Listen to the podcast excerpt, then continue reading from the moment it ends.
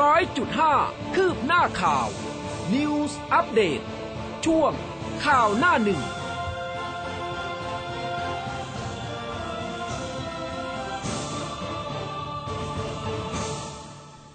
อรุณสวัสดิ์คุณผู้ฟังค่ะ ต้อนรับเข้าสู่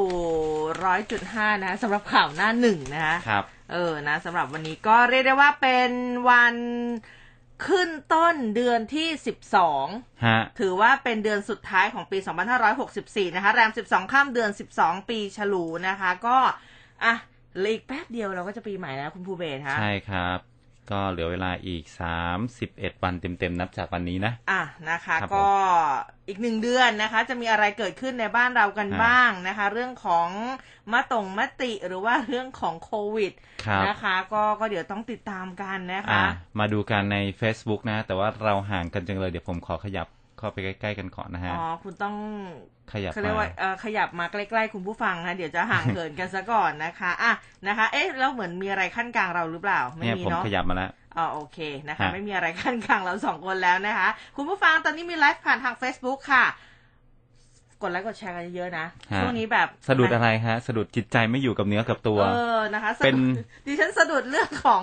พาดหัวหนังสือพิมพ์แต่ละฉบับวันใช่นี้ฮะวันนี้คุณผู้ฟังสะดุดมากเลยคือคือประเด็นหลักของข่าวหน้าหนึ่งของหนังสือพิมพ์ แทบทุกฉบับนะนี่เป็นเดี๋ยวให้อ่าดูเลยนะอ่าให้ดูเหมือนอะกัสนองฉบับสองฉบับเนี่ยเดลินิวกับไทยรัฐนะคะอะเห็นกันไหมนะคะอันครับนี้หลักๆเลยนะส่วนอะสำหรับใญ่ท่านที่ฟังทางวิทยุนะครับ เขาบอกว่าช็อกเบลล่า ฉากรักอ่าปิดฉากรัก 9 ปีเวียร์ เลิกกันจริงครับ นางเอกดังเปิดใจครั้งแรก ขอปรับสถานะเป็นพี่น้องอ้างมีสองมุมไม่เหมือนกันนะฮะ นางเอกดังเบลล่าเปิดใจครั้งแรก รับเลิกกับเวียร์ ปิดตำนานรักข้ามช่องนาน 9 ปี ปรับสถานะจากคนเคยรักเหลือแค่พี่น้อง แต่ว่ายังมีความหวังดีให้กันและกันอยู่เสมอ ปัญหาเกิดขึ้นจากมุมมองที่ไม่เหมือนกันนะครับ แล้วก็อืมมีภาพของเบลล่านั้นนะครับ ก็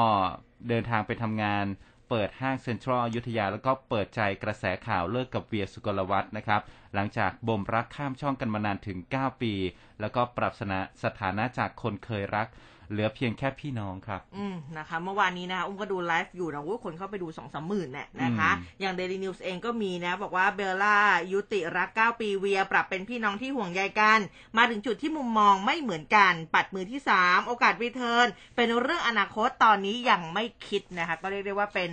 หนึ่งคู่รักที่สะเทือนวงการเหมือนกัน ใช่ครับเออก็นะคะหลาย ๆ คนคอยลุ้นคอยเชียร์กันอยู่นะครับสำหรับคู่รักดารานะครับ อะ ไม่เป็นไรนะชีวิตต้องดำเนินต่อไปค่ะ ครับผมอ่าแล้วก็มีประเด็นของโควิด -19 อันนะนี้ครับหลักๆบอกว่าเลยค่ะอ่อนเพลียกับปวดเมื่อย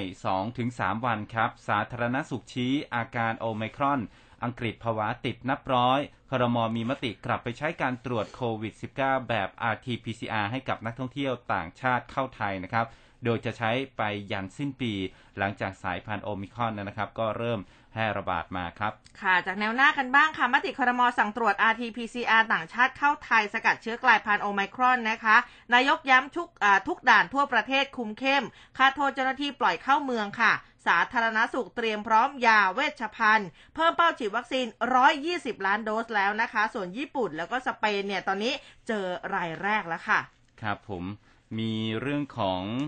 อไม้ทับสามศพนะครับ เจ้าหน้าที่ระดมเครื่องจักรเคลื่อนย้ายต้นเหรียงนะครับ หรือว่าต้นกระเหรียงอายุร่วมร้อยปี ถูกลมพัดกระโชกแรงนะครับทำให้กิ่งไม้ขนาดใหญ่ หักโค่นลงมาทับบ้านพัง แล้วก็มีคนเจ็บสองคน และยังทับรถจักรยานยนต์ผู้เคราะห์ร้ายที่ขี่ผ่านมาอีกสองคน ก็ส่งผลให้มีผู้เสียชีวิตไปสามราย เหตุเกิดที่เชิงเขาบ้านนางรอง หมู่ที่ 3 ตำบลหินตั้ง อำเภอเมืองนครนายกนี่เองครับ ค่ะคอรมอไฟเขียวช่วยชาวนานะคะ ทุ่ม 7.6 หมื่นล้าน จ่ายประกันรายได้เฟส 3 เงินถึงมือเกษตรกรธันวาคมนี้ค่ะ ส่วนยางพาราได้อีกหมื่นล้านช่วยกระตุ้นเศรษฐกิจประเทศค่ะ ครับบิ๊กตู่แซวจ้องแต่หวย 5445 ทะเบียนรถนะครับ ลงพื้นที่คำชะโนดวันนี้ น่าจะอ่านไปแล้วล่ะ ครับผมส่วนอ่าลงพื้นที่คำชะโนดวันนี้ สามมิตรจวกคนพปชร สามมิตรจวกคนปล่อยข่าวย้ายซบเพื่อไทยนะครับ สมศักดิ์ฟาดมีมือเขย่าอยากให้ออก ลั่นรู้หมดฝีมือคนไร้โอกาสนั่งในรัฐบาล สุริยะให้คำมั่นสามทหารเสือครับ ค่ะ มาดูเรื่องของพอสอกันบ้างนะคะ Daily News ค่ะ มีภาพของพระมหาสมปองนะคะ พร้อมกับพระมหาภัยวันค่ะ พร้อมกับคณะเดินทางมาถ่ายทำรายการทีวี ที่โรงแรมสมายล้านนาอำเภอเมืองเชียงใหม่ เป็นกิจนิมนต์คู่สุดท้ายก่อนลาสิกขา ก็บอกว่าพระมหาภัยวันศึกดูแลโยมแม่ กิจนิมนต์คู่มหาสมปอง เต้าข่าว300ล้านขอโทษไม่พอค่ะ อืมนะครับ แล้วก็มีอ่าเรื่องของงานมอเตอร์โชว์ครับ คุณเออผู้ฟังอ่า คันนี้นะฮะบอกว่า 44 ล้านค่ายโรสลอยนำรถ New Ghost Extended นะครับ เป็นอ่า full option ชุดแต่งชุดแต่งฮีโร่นะครับ สุดหรูราคา 44 ล้านบาทนะครับ มาอวดโฉมในงาน Motor Expo 2021 ที่ Impact เมืองทองธานีนะครับ ค่ะโอ้ก็คันหนึ่งเนี่ยนะ 44 ล้าน ซื้อบ้านได้เลยอะหลายหลังด้วยเป็นหมู่หลายบ้านหลังด้วยนะสำหรับใช่เรานะนะคะอาชุมพรท่วมรอบที่4แล้วค่ะ ฝนตกหนักนาน3ชั่วโมงนะคะ อุตุเตือนภาคใต้ฝนตกหนัก ด้านจังหวัดชุมพรค่ะ เกิดน้ำท่วมถนนหลายสาย ขณะที่ผู้ว่าจังหวัดตราดประสานทัพเรือช่วยนักท่องเที่ยว 85 ชีวิตที่ติดเกาะหมากนะคะ ได้อย่างปลอดภัยส่วนที่นครนายก กิ่งไม้ใหญ่หักทับดับ3ศพค่ะครับ EEC w o t เด็ดครับ ไม่กู้เงินต่างประเทศ เซ็น 4 โครงการยักษ์ ร่วมลงทุน 6.5 แสนล้าน เลขาธิการกสสกพอนะครับ เผยความคืบหน้าเขตพัฒนาพิเศษภาคตะวันออกหรือ EEC ก็เซ็นสัญญาร่วมลงทุนกับเอกชนแล้ว 4 โครงการครับ ค่ะ สุริยะสมศักดิ์ย้ำสยบข่าวลือไม่ย้ายไปไหนแลั่นอยู่กับบิ๊กตู่บิ๊กป้อมพอปชร แชร์รู้มือปล่อยข่าวขอลุยงานก่อน พิษโควิดเลื่อนมิ팅ไม่มีกำหนดจุรินยานปชปให้ที่ยืนทุกคนค่ะ ครับผมมาเรื่องของโควิด -19 กันก่อนนะครับอืมก็นายกรัฐมนตรีก็หึ่มนะฮะ เชือดปล่อยโอไมครอนเข้าประเทศ สั่งเจ้าหน้าที่มั่นคงฝ่ายปกครอง เข้มแรงงานตะเข็บชายแดน เมื่อวานนี้ครับที่ทำเนียบรัฐบาลพลเอกประยุทธ์จันทร์โอชานายกรัฐมนตรี และรัฐมนตรีว่าการกระทรวงกลาโหม ให้สัมภาษณ์ถึงกรณีกระทรวงสาธารณสุข เสนอให้ที่ประชุมคณะรัฐมนตรี กลับมติสบคกรณีให้ผู้ที่เดินทางจากต่างประเทศ มานะครับ ตรวจแบบ RT-PCR เช่นเดิมนะครับ ก็บอกว่าใช่นะเนื่องจากว่าเนื่องจากว่าต้องการความระมัดระวังจึงต้องให้แก้ไขเล็กน้อย เพราะว่าสถานการณ์โอไมครอนระบาดอยู่ในขณะนี้เนี่ยจากเดิมที่จะให้ตรวจแต่ ATK นะอืมตอนนี้ก็ให้กลับมาตรวจแบบ RT-PCR ใหม่อีกนะครับ ก็ต้องเข้าใจ ต้องระมัดระวังฮะ แต่ทั้งนี้ก็ต้องให้เริ่มทันทีตั้งแต่บัดนี้เป็นต้นต่อไปนะครับ รายงานข่าวจากทำเนียบก็แจ้งนะครับว่า ในการประชุมคอรมอนะฮะมีมติมีรัฐมนตรีที่ไม่ได้เข้าร่วมประชุมหนึ่งคน ก็คือนายอนุทินชาญวิรกูลรองนายกรัฐมนตรีและรัฐมนตรีว่าการกระทรวงสาธารณสุขอืมที่ไปปฏิบัติหน้าที่อ่าร่วมประชุมสมัชชาอนามัยโลกนะครับณสำนักงานใหญ่องค์การอนามัยโลก นครเจนีวา สหพันธรัฐสวิตนะครับขณะที่บรรยากาศการประชุมก็เป็นไปด้วยดีพลเอกประยุทธ์จันทร์โอชานายกรัฐมนตรี ก็ค่อนข้างที่จะอารมณ์ดีนะครับ แต่ก็ได้สั่งการและก็เน้นย้ำเรื่องของการป้องกัน การกลายพันธุ์ของเชื้อโอมิครอนเป็นพิเศษนะครับ โดยกำชับให้หน่วยงานความมั่นคงกระทรวงสาธารณสุขและก็มหาดไทยเนี่ยเข้มงวด เรื่องช่องทางการเดินทางเข้าประเทศ ทั้งทางบกตามแนวชายแดนนะครับ เพราะว่ายังมีการจับกลุ่มกันอยู่ทุกวัน ซึ่งหากพบว่ามีการลักลอบนำแรงงานเข้าประเทศนะครับ ก็พบว่ามีเจ้าหน้าที่เนี่ยเข้าไปเกี่ยวข้องให้ดำเนินการ อย่างถึงที่สุดนะครับดำเนินคดีถึงที่สุด รวมทั้งไปตรวจสอบเส้นทางการเงินของเจ้าหน้าที่นั้นด้วยนะครับ โดยดำเนินการเด็ดขาดอย่าให้มีช่องว่าง จนเชื้อกลายพันธุ์โอไมครอนเข้าประเทศได้อืมเนื่องจากว่าพลเอกประยุทธ์เนี่ยนอกจากนี้นะครับก็กำชับว่าอย่าให้มีการลักลอบเปิดผับบาร์ก่อนกำหนดนะครับ ถ้าหากพบลักลอบเปิดเนี่ย จะไม่ย้ายแค่ห้าเสือในพื้นที่นะฮะโอ้จะรวมถึงผู้บังคับการจังหวัดด้วย อ้าว โดนกันไปหมดนะครับค่ะอย่างไรก็ตามวันที่3ธันวาคมนี้นะฮะ ท่านนายกรัฐมนตรีจะเป็นประธานการประชุม ศูนย์บริหารสถานการณ์เศรษฐกิจ ซึ่งมีนายสุชาติชมกลิ่น รัฐมนตรีกระทรวงแรงงาน จะไปรายงานความคืบหน้าในการเจรจากับตัวแทนสมาคมเครือข่าย นักร้อง นักแสดง นักดนตรี และผู้ประกอบการสถานบันเทิงผับขับ บาร์คาราโอเกะนะครับ ก็ขอให้ศบศพิจารณาวงเงิน และก็หลักเกณฑ์เยียวยา ผู้ได้รับผลกระทบ ส่วนศบคชุดใหญ่ก็จะมีขึ้นอีกครั้งช่วงกลางเดือนธันวาคม เพื่อวิเคราะห์สถานการณ์ในห้วง 14 วันอืมแต่ถ้าหากมีสถานการณ์ฉุกเฉินเร่งด่วนนะครับ ทางอ่าศบคเนี่ย สามารถที่จะขอเปิดประชุมศบคชุดใหญ่ได้ทันทีครับ อืมนะคะ เมื่อสักครู่นี้คุณภูเบศพูดถึงคุณอนุทินนะคะ ก็ทางคุณอนุทินชาญวิรากูลเองเนี่ยนะคะ ท่านก็เปิดเผยระหว่างการประชุมสมัชชาอนามัยโลกสมัยพิเศษนะ ช่วง 29 พฤศจิกายนจนถึงวันนี้เนี่ยนะคะ ที่สำนักงานใหญ่องค์การอนามัยโลกที่นครเจนีวานะคะ เพื่อพิจารณาการจัดทำกฎหมายระหว่างประเทศ เพื่อสร้างพันธสัญญาระหว่างประชาคมโลกนะคะในการร่วมกันป้องกันตรวจจับและตอบโต้โรคระบาดระดับโลกค่ะไม่จำกัดเฉพาะโควิด -19 นะคะ ก็บอกว่าตนเองและกระทรวงสาธารณสุขเนี่ย ก็จับตาสถานการณ์อย่างใกล้ชิดอยู่นะ ที่ผ่านมามีการปรับเปลี่ยนมาตรการเพื่อให้ประชาชนมีความมั่นใจ แล้วก็มีความปลอดภัย ล่าสุดนี้สั่งห้ามบางประเทศเข้าประเทศไทยนะคะ พร้อมสั่งให้ทบทวนการเปลี่ยนวิธีการตรวจเมื่อเข้ามาในประเทศไทย จาก RT-PCR เป็น ATK แล้ว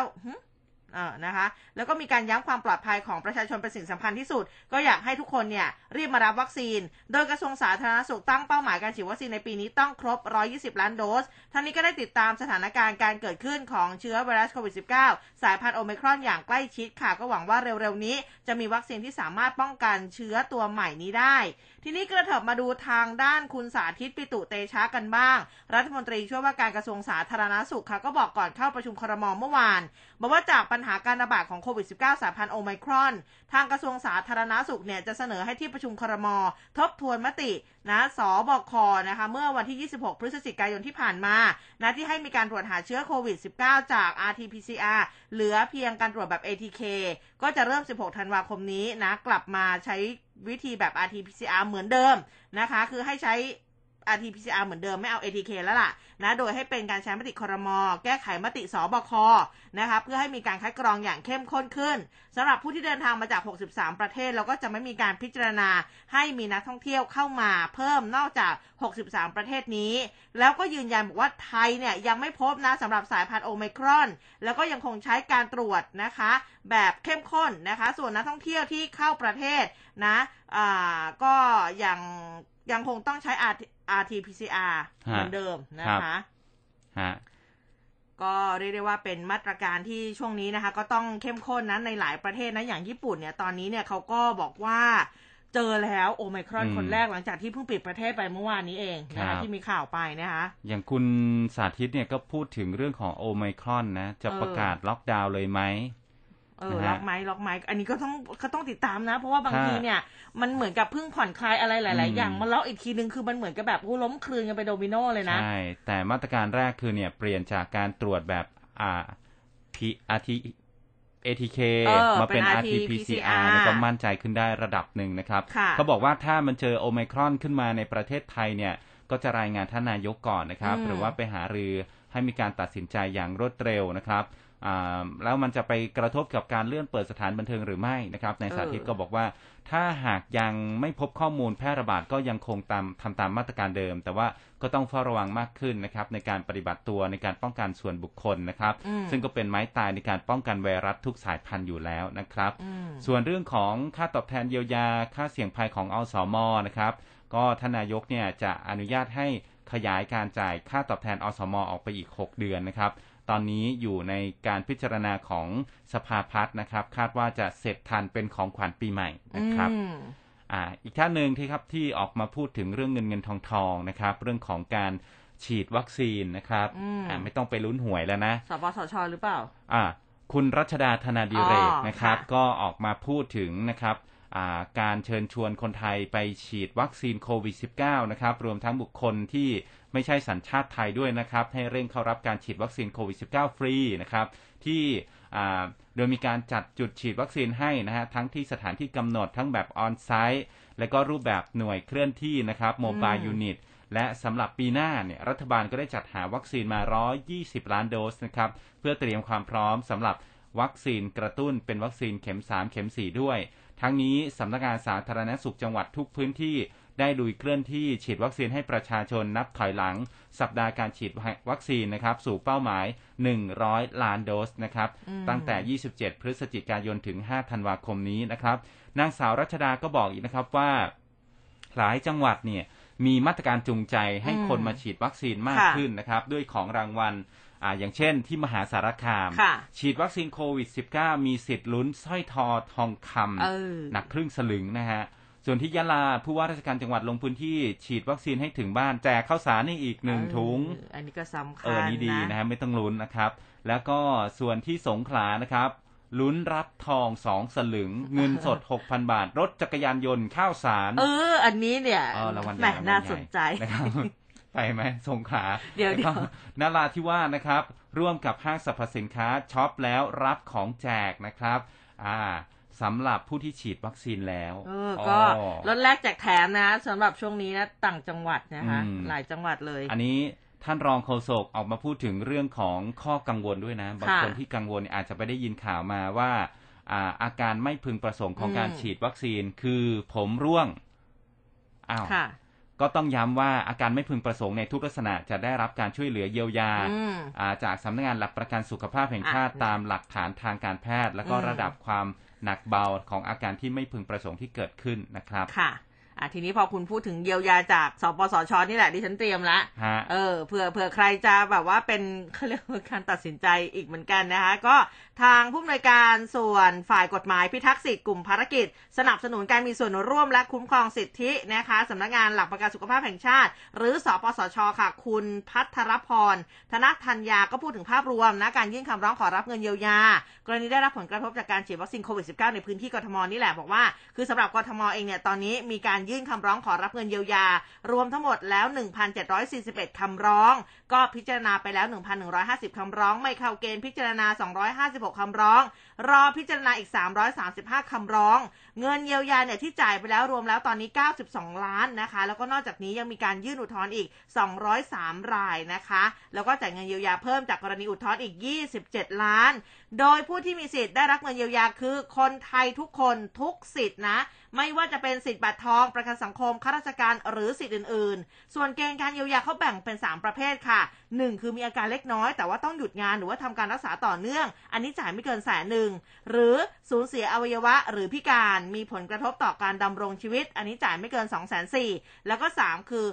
ถ้าเสียชีวิตหรือว่าทุพพลภาพถาวรเนี่ยจ่ายไม่เกิน4ี่แสนส่วนกรณีที่มีอาการเล็กน้อยอย่างเป็นไข้ปวดเมื่อยท้องเสียซึ่งหายเองโดยไม่ต้องพบแพทย์ อันนี้ไม่ถือว่าเข้าข่ายจะยื่นขอรับเงินเยียวยาได้นะคะ ซึ่งเพื่อให้การยื่นคำร้องขอรับเงินเยียวยาเป็นไปอย่างรวดเร็ว ได้รับการพิจารณาเร็วนะคะเขาก็บอกว่าขอเน้นย้ำเลยนะว่าเอกสารที่ยื่นมาเนี่ยต้องมีความถูกต้องครบถ้วน ตามที่สปสชกำหนด โดยจะเป็นตัวผู้ที่ได้รับความเสียหายมายื่นเอง จะให้ทายาทผู้อุปการะหรือว่าแม้แต่หน่วยบริการยื่นแทนให้ก็ได้ แล้วก็ไม่ต้องรีบร้อนนะ สามารถพบแพทย์เพื่อรักษาผลกระทบที่เกิดขึ้น จนหายดีก่อนแล้วค่อยมายื่นคำร้องก็ได้ เพราะว่าสปสชเขาเปิดให้มายื่นได้นานถึง 2 ปี นับจากที่ทราบว่าเกิดผลกระทบจากการฉีดวัคซีนโควิด -19 นะคะ ซึ่งขั้นตอนการยื่นคำร้องเนี่ยนะคะ อันดับแรกไปดาวน์โหลดแบบคำร้องขอรับเงินเยียวยาได้ที่หน้าหลักของเว็บไซต์สปสช nhso.go.th นะคะ จากนั้นเนี่ยกรอกข้อมูลตามที่ระบุในแบบคำร้องเลย กรอกให้ละเอียดถี่ถ้วนนะ ดูดีๆ ชื่อนามสกุลอายุ บัตรประจำตัว 13 หลัก ที่อยู่ หน่วยบริการที่ไปรับวัคซีน อันนี้ต้องจำให้ได้ด้วยอืมเขามีให้กรอกนะคะ หมายเลขโทรศัพท์นะแล้วก็อะไรอีกเยอะแยะมากมายนะ จากนั้นเนี่ยพอกรอกแบบคำร้องแล้วแนบเอกสารค่ะสำเนาบัตรประชาชน หรือกรณียื่นแทนต้องมีใบมอบฉันทะด้วย ส่วนกรณีเสียชีวิตต้องมีสำเนาใบมรณบัตร แล้วก็นอกจากนี้เนี่ยอันนี้สำคัญใบรับรองแพทย์ หรือเอกสารเกี่ยวกับการรักษาที่เกี่ยวข้องกับการรักษาอาการไม่พึงประสงค์สำเนาใบรับการฉีดวัคซีน หรือสำเนาผลการสอบสวนโรคถ้ามี ตลอดจนสำเนาสมุดบัญชีธนาคารจริงๆรายละเอียดมันเยอะมากเดี๋ยวอุ้มลงไว้ให้เออนะคะ ซึ่ง อ่าบ่อยนิดนึงละกันสำเนาสมุดบัญชีธนาคารอันนี้เขาย้ำนะว่าต้องมีคำนำหน้านามอ่าชื่อนามสกุลให้ตรงกับสำเนาบัตรประชาชนที่ยื่นไปด้วยนะคะอืมอันนี้สำคัญแต่ว่ารายละเอียดมันเยอะนะ เดี๋ยวอุ้มแปะไว้ให้ใน Facebook ครับผมค่ะอะมาดูกันได้ใน Facebook Live นะครับค่ะอ่ายังอยู่ในเรื่องของโอไมครอนนะฮะคุณผู้ฟังที่กระทรวงสาธารณสุขเมื่อวานเนี่ยทางด้านของนายแพทย์เกียรติภูมิวงศ์รจิตปลัดกระทรวงสาธารณสุขนะครับ ให้สัมภาษณ์ถึงการเพิ่มมาตรการป้องกัน โรคโควิด -19 ในประเทศไทย หลังพบว่าเชื้อกลายพันธุ์โอไมครอนในหลายประเทศเนี่ยมีอ่าเจอนะครับสำหรับไวรัสกลายพันธุ์โอไมครอนมีข้อมูลเปลี่ยนแปลงตลอดทุกชั่วโมง เบื้องต้นองค์การอนามัยโลกก็บอกว่าลักษณะการระบาดใกล้เคียงกับสายพันธุ์เดลต้าซึ่งยังไม่พบว่ามีความรุนแรงมากกว่านะครับ อาการสำคัญก็จะเหมือนกับโรคไข้หวัดคืออมเพลีย ปวดเมื่อยกล้ามเนื้อประมาณ 2-3 วันก็จะดีขึ้น ส่วนใหญ่อาการไม่รุนแรง ที่สำคัญขณะนี้ระบาดในประเทศแถบแอฟริกาใต้ โดยเฉพาะ 8 ประเทศที่เราได้ประกาศไม่อนุญาตให้เข้าไทยแล้วทั้งในระบบไม่กักตัวหรือว่า Test and Go แล้วก็ Sandbox นะครับ ยกเว้นคนไทยที่ยังเข้ามาได้นะครับ โดยต้องกักตัว 14 วัน ส่วนด่านจังหวัดหนองคาย อันนี้ก็กำลังวางแผนระบบเปิดอยู่นะครับ หลังจากวันที่ 16 ธันวาคมนี้ ถ้าไม่ได้ติดปัญหาอะไรนี้นะครับ ซึ่งความรุนแรงยังคงเป็นเดลต้าที่เจอนะครับ แล้วก็บอกว่ายืนยันว่าจนถึงขณะนี้ยังไม่พบโอไมครอนในไทยนะครับ ผู้สื่อข่าวเขาก็ถามต่อนะฮะขณะนี้จำเป็นต้องประกาศเพิ่มรายชื่อประเทศที่ห้ามเข้าประเทศไทยหรือไม่ จากเดิม 8 ประเทศเนี่ยนะครับนายแพทย์เกียรติภูมิบอกว่า ตอนนี้ห้ามเข้าไทย 8 ประเทศ ส่วนประเทศใกล้เคียงนั้นทุกคนที่จะเข้ามากักตัวนะครับส่วนประกาศเพิ่มเติมประเทศขณะนี้ยังไม่มีการพิจารณา ส่วนความกังวลว่าจะต้องมีการปิดประเทศอีกหรือเปล่า รวมถึงชะลอการจัดเทศกาลปีใหม่ด้วย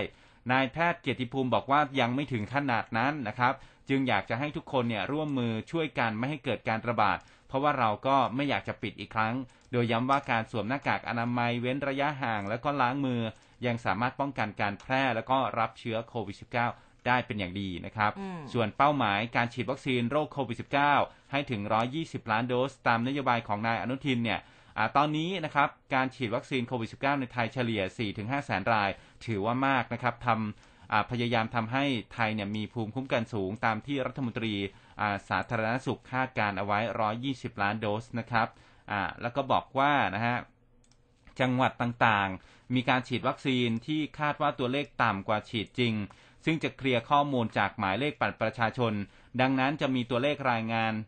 รายจังหวัดออกมานะครับ บางจังหวัดก็อาจจะปรับขึ้นได้เล็กน้อยนะครับ หรือว่าลงได้เช่นเดียวกัน ส่วนกรุงเทพมหานครฉีดกว่าร้อยละร้อยสิบสามแล้วนะฮะจำนวนนี้อาจจะมีคนในพื้นที่นนทบุรีเข้ามาฉีดด้วย ส่วนเข็มสามเราก็เป็นแรกเข็มประเทศแรก ๆนะครับ เป็นหนึ่งในห้าของโลกเลยนะฮะเมื่อภูมิลดเราก็ฉีดเพิ่มนะครับอ่าส่วนเป้าหมายฉีดให้ได้ 100 ล้านโดสภายในวันที่ 5 ธันวาคม นายแพทย์เกียรติภูมิก็บอกว่าอาจจะไม่ได้ถึงนะ อาจจะไม่ถึง คือทำได้แค่ 95 ล้านโดสก็เต็มที่กันแล้ว ถ้าตัดเกรดก็ยังได้เกรด A อยู่นะครับ ตัดเกรด ซึ่งตัวเลขร้อยล้านโดสเนี่ยก็คืออยากจะทำให้ดีที่สุดนะครับ ส่วน boost กลุ่มฉีดไขว้เนี่ยถามว่าเมื่อไหร่นะครับความพร้อมในการฉีด booster dose สำหรับประชาชนในปีนี้นะครับ ถ้าไปเจอสายพันธุ์โอไมครอนมีการเปลี่ยนแปลงเร็ว การ boost dose นะครับจะมีการฉีดด้วยวัคซีนไฟเซอร์ และก็แอสตราเซเนกาโดยวัคซีนไฟเซอร์ปีนี้สั่งมา 30 ล้านโดสนะครับฉีดในเด็กนักเรียนแล้ว 4.3 ล้านโดส รวมเกือบ 10 ล้านโดส คาดว่าเหลืออีก 20 ล้านโดส ส่วนแอสตราเซเนกามี 20 ล้านโดส ถือว่าเหลือเฟือ แต่ไม่อยากจะให้นึกว่าวัคซีนเป็นปัจเจเดียวนะครับ เช่นจีนเนี่ย ที่ฉีดเชื้อตายแต่ว่าการติดเชื้อน้อย เพราะว่าเรามีมาตรการป้องกันเข้มข้นมากนะครับ และก็ยังต้องกักตัวอีก 21 วัน ส่วนการบูสเตอร์โดสเข็มที่ 3สำหรับกลุ่มผู้รับวัคซีนสูตรไข้นะฮะเข็มที่ 1ซิโนแวคตามด้วยเข็มที่2แอสตราอันนี้หลายคนได้ฉีดแบบนี้นะครับโดยเฉพาะในต่างจังหวัดเนี่ยก็บอกว่าการกระตุ้นจะห่างออกไป 6 เดือนนะครับ ตอนนี้กำลังหารือกับอธิบดีกรมควบคุมโรคว่าเอ๊ะจะเหลือสัก 4 เดือนดีไหมนะครับอ่าเพราะว่า อย่างกรณีการฉีดแอสตราสองเข็มออยู่ที่ 4 เดือนนะฮะต่ออ่าสี่เดือนครึ่ง ดังนั้นนะฮะอีก 1-2 สัปดาห์อาจจะมีการเปิดให้ฉีดวัคซีนกระตุ้นสำหรับผู้ที่ฉีดไขว้ซิโนแวคตามด้วยแอสตราเซเนกาอันนี้เดี๋ยวรอติดตามสถานการณ์รอติดตามการประกาศจาก สาธารณสุขอีกครั้งหนึ่งนะฮะอืมนะนี่พอพูดถึงวัคซีนเมื่อวานนี้จำได้พูดถึงเอ๊ไฟเซอร์โมเดอร์นามันจะไปถึงต่างจังหวัดไหมนี่ต่างจังหวัดไปไปเยอะแล้วนะคะ อย่างโรงพยาบาลน่านไฟเซอร์มาแล้วนะคะศูนย์ฉีดวัคซีนมหาวิทยาลัยนเรศวรก็มาแล้วเช่นกันนี่ไฟเซอร์เนี่ยมาเยอะแยะอ่าโรงพยาบาลโนนสังอะนี่ก็มาแล้วเหมือนกันนะคือเยอะแยะมากมายลำปางอะไปถึงแล้วนะคะ คือมีกาฬสงกาฬสินธุ์นี่ก็มาแบบไฟเซอร์เนี่ยลักษณะการกระจายมันจะเป็นอย่างนี้ คืออย่างเช่นที่นครพนม อันนี้ได้สืบข่าวมานะอะไรก็นครพนมนะคุณเอาใช่ อันนี้เราแหล่งข่าววงในไงค่ะฮะเขาบอกว่าอ่าโรงพยาบาลแต่ว่าโรงพยาบาลจะได้รับการจัดสรรวัคซีนไฟเซอร์เนี่ยเดี๋ยวเออเขาฉีดกันวันนี้อ่าหลายโรงพยาบาลใช้วิธีการ walk in อืมคือใครไปก่อนมีสิทมาธิ์เลได้ยก่อนมาเลยไฟแบบนี้เซอเนร์อะเออแต่บางโรงพยาบาลเออก็ใช้วิธีการจอง ซึ่งอืมวิธีการจองนั้นอ่าชาวบ้านที่อ่า บางทีไม่ได้ดู Facebook อ่านะฮะเออมารู้เขาทำข่าวยังไงล่ะอีกวันหนึ่งนะครับอ่าโทรไปบอกว่าเต็มแล้ว เต็มตั้งแต่ชั่วโมงแรกเอ้าอ่าเขาไปถามอสม ตั้งแต่มันอะยังไม่เต็มแล้วต้องนะทำยังไงเออเอออสมก็ไม่ยังไม่รู้เรื่อง ว่ามีฉีดวัคซีนนะฮะ เออนะคะ อันนี้ก็ฝากหน่วยงานนะคะ ข่าวให้ถึงวัคซีนให้ถึงนะ เพราะว่าเขาอะไรนะขยายจากร้อยล้านโดสเป็นร้อยี่สิบล้านโดสแล้วครับเออนะคะอะทีนี้เนี่ย แวะเวียนมาดูเรื่องของกองประกวด Miss Universe กันหน่อยแหมเราเพิ่งบอกไปเองนะนะคะ ว่าอิสราเอลเขาก็แบบดูแลอยู่ต้องตรวจ RT PCR ทุก 48 ชั่วโมงฮะวุ่นแล้วค่ะตอนนี้สาวงามฝรั่งเศสติดเชื้อโควิด โอ้เออนะคะสำนักข่าวอิสราเอลฮายอมของอิสราเอลค่ะเขารายงานว่าเคลมองโบติโนสาวงามจากฝรั่งเศสนะคะตรวจพบเชื้อโควิด เมื่อเธอเดินทางมาถึงอิสราเอลค่ะ เพื่อร่วมการประกวด Miss Universe นะคะล่าสุดนี้ถูกแยกกักตัวไปเรียบร้อยนะคะซึ่งสาวงามจากฝรั่งเศสท่านนี้เนี่ยก็เดินทาง ถึงกองประกวดในอิสราเอลก่อนที่รัฐบาล จะเข้มงวดการเข้าประเทศเพื่อควบคุมไวรัสสายพันธุ์โอไมครอน ไม่ให้เข้ามาระบาดในประเทศ โดยทันทีที่เธอถึงอิสราเอลค่ะ ก็เข้ารับการตรวจหาเชื้อโควิด ก่อนที่จะเริ่มทำกิจกรรมต่างๆนะคะที่ทางกองประกวดเนี้จัดไว้ แต่ว่าอย่างไรก็ตามรายงานที่บอกว่าในระหว่างที่ผลตรวจยังไม่ออกเธอมีการถ่ายรูปร่วมกับเพื่อนนางงามไปหลายคนแล้วเหมือนกัน และไม่ได้สวมใส่หน้ากากอนามัยด้วย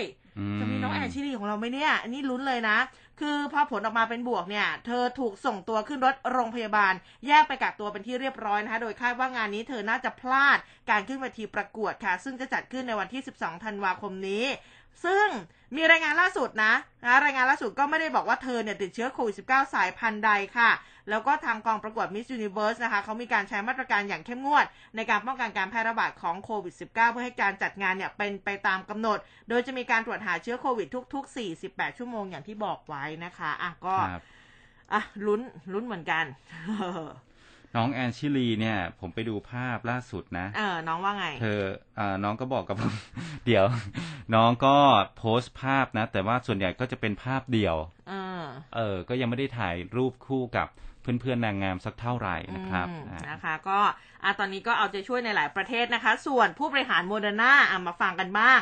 ก็นายสเตฟานเน่บานเซลค่ะ ผู้บริหารของโมเดอร์นาเขามีการให้สัมภาษณ์กับ Financial Times นะคะ บอกว่าข้อมูลเกี่ยวกับประสิทธิภาพของวัคซีนที่มีอยู่ในปัจจุบันเนี่ย จะถูกเผยแพร่ออกมาอย่างเป็นทางการภายในระยะเวลาอีก 2 สัปดาห์ข้างหน้า เบื้องต้นมีแนวโน้มว่าวัคซีนที่มันมีอยู่ ไม่น่าจะมีประสิทธิภาพเพียงพอที่จะต้านโอไมครอนได้ดีเท่ากับต้านทานเชื้อเดลต้านะคะ ก็บอกว่าวัคซีนมีประสิทธิภาพลดลงในการรับมือกับโอไมครอนนะเมื่อเทียบกับเดลต้าแต่ว่าก็ยังไม่รู้ว่ามันจะลดลงมากแค่ไหนต้องรอดูข้อมูล แต่ว่านักวิจัยทุกคนได้คุยกันแล้วก็พูดเป็นเสียงเดียวกันว่าแนวโน้มนี่ไม่ค่อยดีเท่าไหร่นะคะอืมขณะเดียวกันเนี่ยเมื่อวานนี้หลายประเทศค่ะมีรายงานผู้ติดเชื้อโควิดสายพันธุ์โอไมครอน ที่ทั่วโลกกำลังวิตกกังวลออกมาอย่างต่อเนื่องนะที่สกอตแลนด์เองก็ มีผู้ติดเชื้อนะคะเพิ่มอีก 3 คนทำให้ตอนนี้ยอดผู้ติดเชื้อโอไมครอนสะสมในสหราชอาณาจักรเพิ่มเป็นอย่างน้อยเนี่ย 14 คนแล้วนะคะ ขณะที่ฝรั่งเศสเองก็ออกมายืนยันว่าพบผู้ติดเชื้อโควิดสายพันธุ์โอไมครอน 1 คน บนเกาะริูนิยงนะคะ ซึ่งเป็นดินแดนภายใต้การปกครองของฝรั่งเศส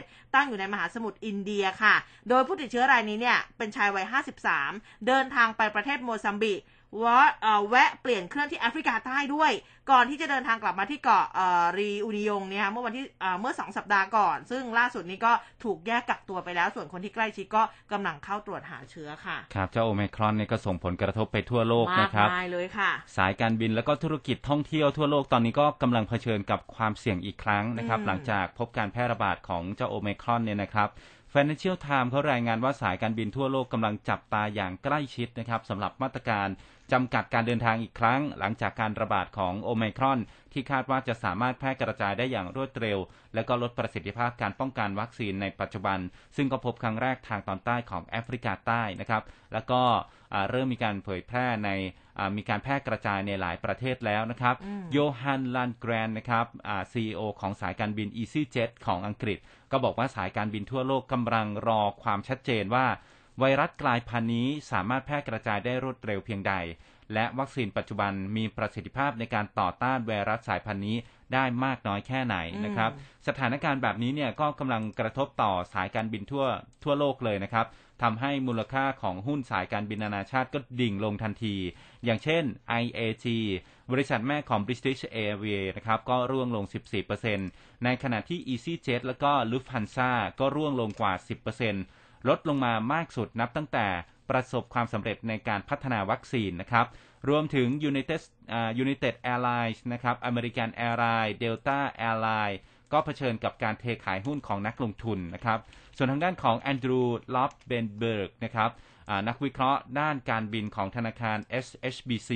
ก็บอกว่าการปิดกั้นพรมแดนจะกลับมาอีกครั้งหากวัคซีน ไม่มีประสิทธิภาพเพียงพอในการต้านเชื้อโอไมครอนนะครับ ปริมาณการเดินทางจะลดลง แล้วก็การฟื้นตัวของภาคอุตสาหกรรมการบินจะช้าออกไปอีก จนกว่าการพัฒนาวัคซีนที่มีประสิทธิภาพจะประสบความสำเร็จครับ อืมนะคะ ก็ต้องลุ้นลุ้นตลอดเลยอะสำหรับเรื่องของโอไมครอนนะคะ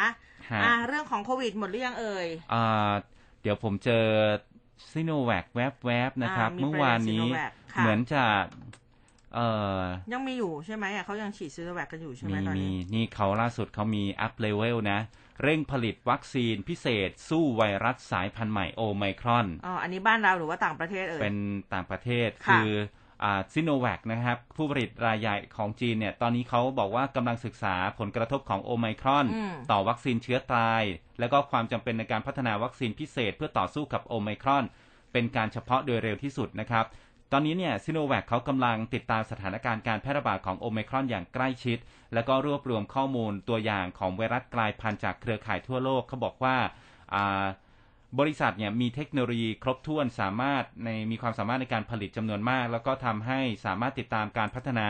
วัคซีนใหม่เพื่อตอบสนองต่อความต้องการได้อย่างรวดเร็วนะครับ แล้วก็นายจงหนานซานนะครับผู้เชี่ยวชาญด้านระบบทางเดินหายใจ หัวหน้าแนวหน้าของจีนนะครับบอกว่าโอไมครอนเนะครับอ่าไวรัสกลายพันธุ์ใหม่เนี่ยแพร่ระบาดได้ง่ายขึ้น ก็มองว่าการฉีดวัคซีนเป็นที่มีประสิทธิภาพนะครับ จะอ่าช่วยป้องกันได้นะครับอืมอันนี้อ่าก็เป็นเป็นอีกหนึ่งความมั่นใจของซิโนแวคนะเขาจะเร่งผลิตวัคซีนเนี่ย อันนี้ก้าวล้ำไปเลยนะฮะค่ะมาสู้กับโอไมครอนโดยเฉพาะครับ ค่ะ รัสเซียเองเขาก็ไม่ช้านะ เริ่มผลิตอ่าพัฒนาวัคซีนสปุตนิกรุ่นใหม่นะ รับมือโอไมครอนด้วยนะคะ ตอนนี้ต่างประเทศก็อ่าเตรียมอะไรใหม่ ๆ นะคะเดี๋ยวรอของอืมบ้านเรานะคะ อาจจะแบบว่าอ่มาแรงแซงโค้งเออหรือเปล่า เออเอันนี้ก็ต้องรอลุ้นนะคะอะ แต่ว่าที่ไม่ต้องมาแรงแซงโค้งไม่ต้องลุ้นค่ะ วันนี้ดีเดย์นะคะ ปรับสูตรน้ำมันดีเซลเป็น B7 สูตรเดียว รักษาระดับราคาน้ำมันช่วยประชาชนนะคะ กระทรวงพลังงานค่ะ เร่งแก้ไขปัญหาราคาน้ำมันที่ปรับตัวสูงขึ้น แล้วก็กระทบต่อหลายภาคส่วน จากสถานน้ำมันสถานการณ์น้ำมันโลกที่มันผันผวนนะ โดยตั้งแต่วันนี้นะคะ1ธันวาคมไปจนถึง 31 มีนาคมปีหน้า จะปรับสูตรน้ำมันดีเซลที่จำหน่ายเหลือเพียงแค่สูตรเดียวคือดีเซล B7 B7 เนี่ยนะคะเพื่อลดภาระกองทุนน้ำมันเชื้อเพลิงแล้วก็รักษาระดับราคาน้ำมันดีเซล ให้ลดลงอยู่ที่ประมาณ 28 บาทต่อลิตร โดยจะเป็นการปรับลดสัดส่วนการผสมน้ำมันไบโอดีเซลนะคะในน้ำมันดีเซลทั้ง 3 ชนิด ที่จำหน่ายในปัจจุบันนะ B20 B10 แล้วก็ B7 เนี่ยนะคะให้มีสัดส่วนราว 7%ซึ่งใช้ได้กับรถดีเซลทุกรุ่นทุกยี่ห้อ และเติมได้จากทุกหัวจ่ายนี่นะคะ ซึ่งดีเซลพรีเมียมเนี่ยยังคงมีจำหน่ายเหมือนเดิมนะคะ ก็จะช่วยบรรเทาผลกระทบ ประชาชนนะพยุงเศรษฐกิจของประเทศในภาพรวมด้วย คุณผู้ฟังท่านไหนใช้น้ำมันดีเซลบ้างเออนะคะ บอกเราหน่อยซินะคะการปรับสูตรแบบนี้เนี่ยมีปัญหาอะไรไหมหรือว่าเออก็โอเคก็ยังได้อยู่นะคะ แต่ที่ต้องติดตามก็คือเรื่องของน้ำมันดีเซลเนี่ยที่เขาจะพยายามปรับลดลงให้อยู่ที่ประมาณ 28 บาทต่อลิตร วันนี้เนี่ยรู้สึกว่าเหมือนจะยังเป็น 28 บาทกว่าๆอยู่เลยนะอืมนะคะ ก็ต้องต้องรอดูนะคะ แต่ว่าแน่นอนก็คือดีเดย์หนึ่งธันวาคมนี้แหละวันนี้แล้วล่ะนะที่จะปรับสูตรน้ำมันดีเซลเป็น B7 สูตรเดียวนะคะ ครับอะพูดถึงน้ำมันไปดูความคืบหน้าไฟไหม้โกดังอ่าเก็บใช่น้ำมัน แวที่วๆว่าเหมือนเป็นการวางเพลิงด้วยนะ อ่าอยู่พื้นที่ตำบลอ้อมใหญ่จังหวัดนนคครรปปฐฐมมอืมนะครับ ก็จับมือวางเพลิง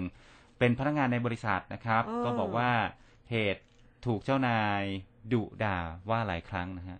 ต้องวางเพลิงเลยเหรอเออนั่นน่ะสินะรายครัละบเอียดว่ายังไงเอ่ยก็ผู้สื่อข่าวรายงานนะครับ ความคืบหน้าเหตุวางเพลิง เหตุเพลิงไหม้นะครับ โกดังเก็บน้ำมันของบริษัทประภาอ่า ประภากรออยนะครับจำกัดตั้งอยู่ที่ตำบลอ้อมใหญ่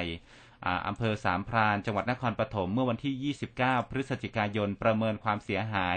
มากกว่า 40 ล้านบาทนะครับตำรวจชุดสืบสวนสพโพแก้วก็เข้าสอบปากคำนางสาวสิราสินีอายุ 38 ปี หัวหน้าแผนกคลังสินค้าของบริษัทผู้ได้รับบาดเจ็บในเหตุการณ์นี้เพียงคนเดียวนะครับ เบื้องต้นพบพิรุษนะฮะก็บอกว่า น่าจะมีการวางเพลิง แต่ว่าตนก็ไม่เห็นว่าเป็นใคร เจ้าหน้าที่จึงเข้าไปตรวจสอบที่เกิดเหตุก็พบ วงจรปิดที่ถูกเผาไหม้ได้รับความเสียหาย จึงทำการกู้ไฟล์ภาพได้บางส่วน ก็พบว่าภาพเนี่ยบันทึกเหตุการณ์ช่วงที่เกิดเหตุเอาไว้ในโกดังนะครับ ก็มีแค่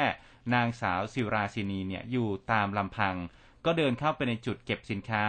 ในมือถือกระดาษ A4 มีการจุดไฟแล้วนะครับนำไปวางไว้บริเวณถังน้ำมันหล่อลื่น จนทำให้เกิดไฟไหม้ลุกลาม เจ้าหน้าที่ก็ได้เข้าไปสอบปากคำพร้อมแสดงพยานหลักฐานนางสาวสิรานีอีกสิราศินีอีกครั้งหนึ่งเจ้าตัวก็ยอมรับนะฮะทำไปเพราะว่าถูกเจ้าของบริษัทเนี่ยด่าว่าบ่อยครั้ง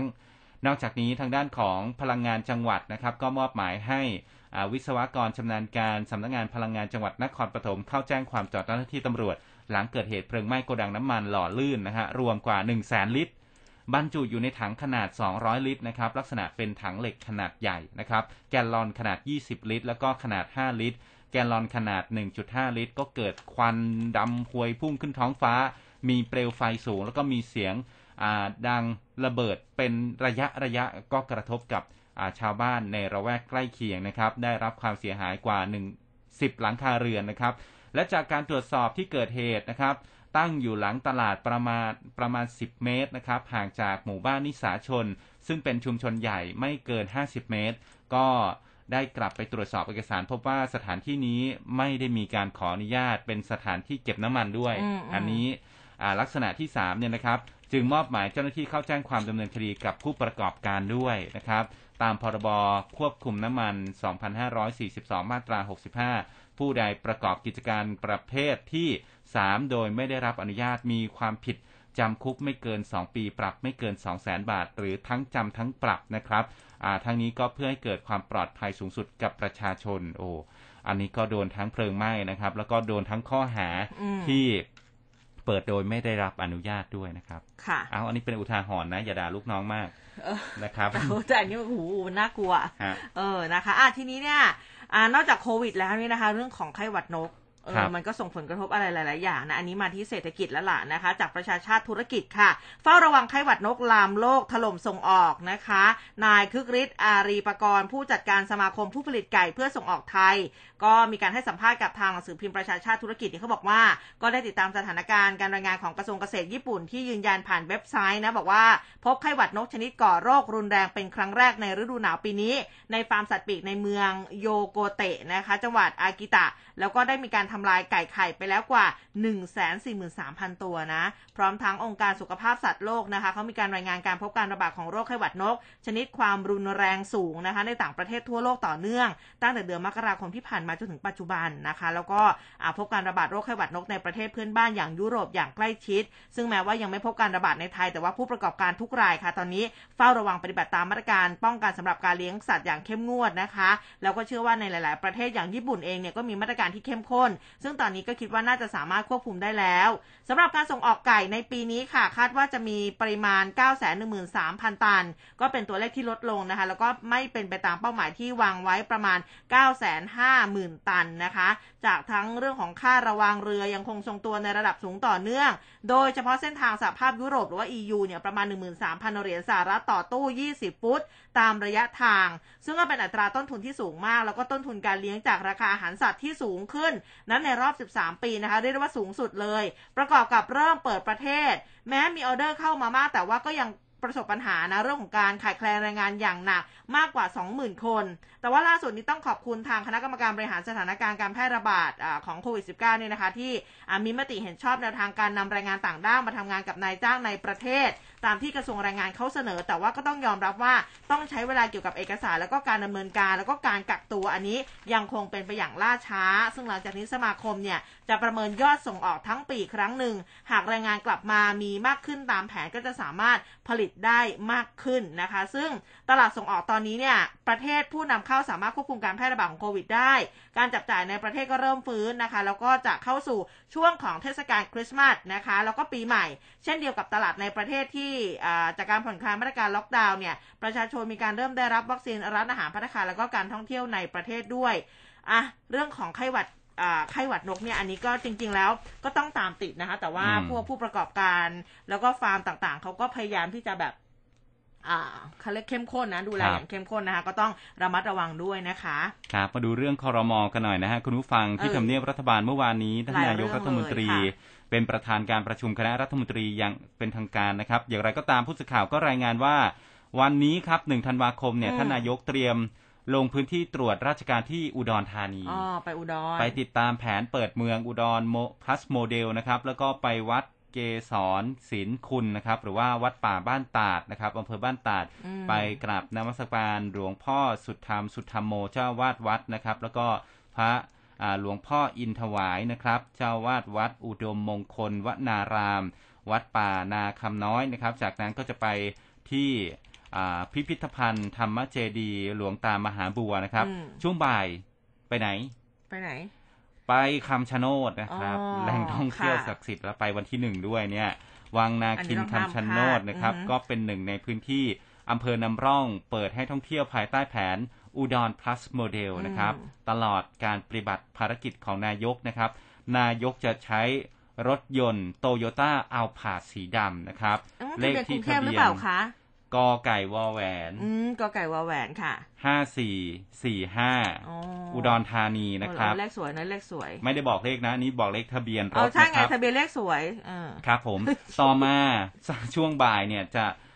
หลังการประชุมคอรมอนะครับท่านนายกก็ให้สัมภาษณ์ถึงการลงเดินทางลงพื้นที่อุดรนะครับ บอกว่าไปติดตามงานไปคำชะโนดด้วยก็จะไปไหว้พระนะฮะทุกที่ทั่วไทยเนี่ย ไปได้อยู่นะครับ ไม่ได้ไปส่วนตัวไปเยี่ยมเยียนประชาชน แต่ละท้องถิ่นอัตลักษณ์แตกต่างกันไป ก็สร้างความเข้มแข็งให้ประชาชน และก็ไปดูว่าจะพัฒนาอะไรได้บ้าง แล้วทำไมคิดว่านายกจะไม่ไปคำชะโนดนะครับอ่าอันนี้ก็ยังไม่เคยเห็นในข่าวขอไปฟังก่อนนะครับคณะทำงานจะประสานมาในการพัฒนาเมื่อถามว่าประชาชนในพื้นที่ต้องการให้นายกเนี่ยไปคำชะโนดช่วงเช้าคืออยากให้ไปช่วงเช้าก่อนที่จะหมุนสลากกินแบ่งรัฐบาลนายกก็บอกอย่างอารมณ์ดีนะครับ บอกว่าอย่างนั้นหรือนะครับทันไหมเนี่ยแสดงว่านี่คือประเด็นหลัก โดยไม่ได้สนใจฉันเลยนะจ้องดูหวยดูทะเบียนรถฉันอย่างเดียวนะครับอ้าวแต่ว่าถ้ามันตรงขึ้นมาเนี่ย ก็หลาย ๆ คนก็ลืมตาปาดแล้วอยู่นะท่านก็บอกว่าออกจากกรุงเทพเนี่ยเจ็ดโมงนะฮะแล้วกลับช่วงเย็นเพราะฉะนั้นทำไมคุณมีแต่ตัวเลขล่ะ ก็เจ็ดโมงเดี๋ยวมันเป็นกำหนดเวลาที่เวลานายกไปไหนเราก็ต้องบอกตัวเลขอยู่แล้วนะครับเอาพูดถึงเรื่องการเมืองในพักพลังประชารัฐหน่อยเดี๋ยวจะหาว่าพูดแต่เรื่องของทะเบียนรถนะครับงานเลี้ยงกระชับมิตรพักร่วมรัฐบาลนะครับ ก็ทราบจากหัวหน้าพักพลังประชารัฐนะครับ ว่าเลื่อนไปแล้วเนื่องจากสถานการณ์โควิด แล้วก็ต้องเลื่อนเพื่อความปลอดภัย พักร่วมรัฐบาลก็เห็นพ้องกันนะครับให้เลื่อนไปไม่มีกำหนด มีรายงานว่าก่อนปิดประชุมครมนายกพูดถึงเรื่องนี้ว่าต้องเลื่อนไปไม่มีกำหนด เพราะว่าเชื้อกลายพันธุ์โอไมครอนเนี่ยมีความเสี่ยงทำให้เราต้องเป็นตัวอย่างที่ดีให้ประชาชน เลี่ยงการรวมกลุ่มของคนหมู่มากนะครับอ่าอืมค่ะทะเบียนอะไรนะสี่ห้าโอ้ดิฉันจำไม่ได้จำไม่ได้เดี๋ยวเดี๋ยวต้องไปเปิดดูก่อน ไม่มีขายหรอกคุณสันติมาบอกว่าไปก่อนหวยออก เออนะคะ อะทีนี้เนี่ย นักวิ่งทั้งหลายนะ อันนี้เนี่ยก็เป็นเป็นข่าวอยู่พักหนึ่งแล้วเกี่ยวกับเรื่องของงูจงอางนะ แถวแถวบางพระเนี่ยนะคะ ก็ มีข่าวอยู่หลายวันแล้วนะคะ ก็เป็นความคืบหน้ากรณีทีมงานอสรพิษวิทยาเขาลงพื้นที่อ่างเก็บน้ำบางพระค่ะ โดยประสานงานกับเขตห้ามล่าสัตว์ป่า อ่างเก็บน้ำบางพระนะที่อบตบางพระ เพื่อที่จะไปตรวจสอบพฤติกรรมของงูจงอาง ที่มักจะมาชูคอบริเวณทางจักรยานทุกวัน น้ำมาแบบชูคอท่าเดิมระดับเดิมทุกวันเลยแล้วมาเวลาเดิมด้วยครับเออนะคะ ก็คือเพราะว่าเป็นงูจงอางขนาดใหญ่ค่ะ ก็เลยมีการปรึกษากันถึงแนวทางการจัดการจนสามารถ จับตัวได้ในที่สุดนะคะพอจับตัวได้เนี่ยทำยังไง ส่งงูจงอางส่งสัตวแพทย์เช็คสุขภาพเขากันนิดนึงอืมนะก่อนทางกรมอุทยานจะนำไปปล่อยในพื้นที่ให้เหมาะสมนะคะให้ปลอดภัยทั้งคนแล้วก็สัตว์ต่อไปค่ะ ซึ่งทีมงานอสรพิษวิทยาเนี่ยเขาโพสต์นะคะ Facebook บอกว่า ภารกิจครั้งนี้มีปัญหาอุปสรรคหลายอย่างนะ ตั้งแต่เรื่องของการเดินทางการประสานทีมงานภายในความพร้อมในด้านต่างๆ ก็ต้องจัดหาดูแลกันเองแต่ว่าสุดท้ายเนี่ยก็มาถึงพื้นที่ เพราะว่าต้องการมาช่วยบรรเทาปัญหานี้จริง ๆนะคะ สุดท้ายและท้ายสุดเนี่ยคือเขาบอกว่าคือเบื้องต้นทราบว่ามีคนในพื้นที่เนี่ยวิตกกังวลค่อนข้างมาก ในกรณีที่คนแล้วก็สัตว์เลี้ยงเนี่ยจะได้รับอันตราย หรือว่างูเองเนี่ยอาจจะได้รับอันตรายจากสุนัขที่มีอยู่มากในบริเวณนั้น หรือรถที่สัญจรไปมา เนื่องจากแม้ว่าเจ้าจงอางจะอยู่ในเขตอนุรักษ์แต่ว่าก็อยู่ติดถนน ซึ่งก็มีผู้คนสัญจรไปมาอยู่มากมายนะคะเขาเฝ้ารอค่ะ คืออย่างที่บอกเขามาตามเวลาใช่ไหม รอจนพบงูจงอาง พบว่าเป็นงูจงอางที่มีขนาดใหญ่ ที่มีลักษณะที่ผอมกว่าปกติ มีคราบที่ลอกไม่สมบูรณ์ติดอยู่บนหัว ประกอบกับอาการที่ดูเชื่องช้า แล้วก็การตอบสนองที่ช้าเนี่ยเขาสันนิษฐานว่าอาจจะมีปัญหาด้านสุขภาพ ก็เลยอยู่ในป่วยช่วงปรึกษากับหน่วยงานในพื้นที่ว่าเอ๊ะจะทำยังไง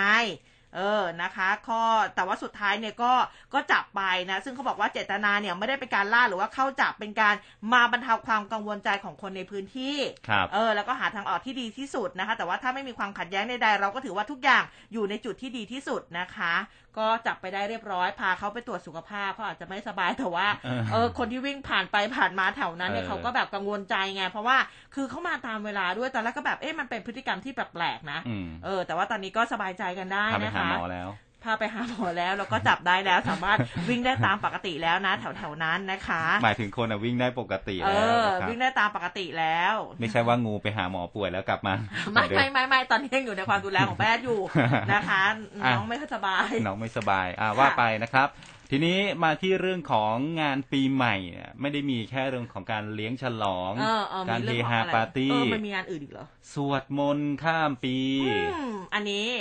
ยังไงคะาต้องยู่ออนไลน์ไหมสงบไม่ไม่อันนี้คือจัดได้อ๋อจัดจัดได้ได้แล้วนะครับ กทมยืนยันเตรียมจัดงานปีใหม่สวดมนต์ข้ามปี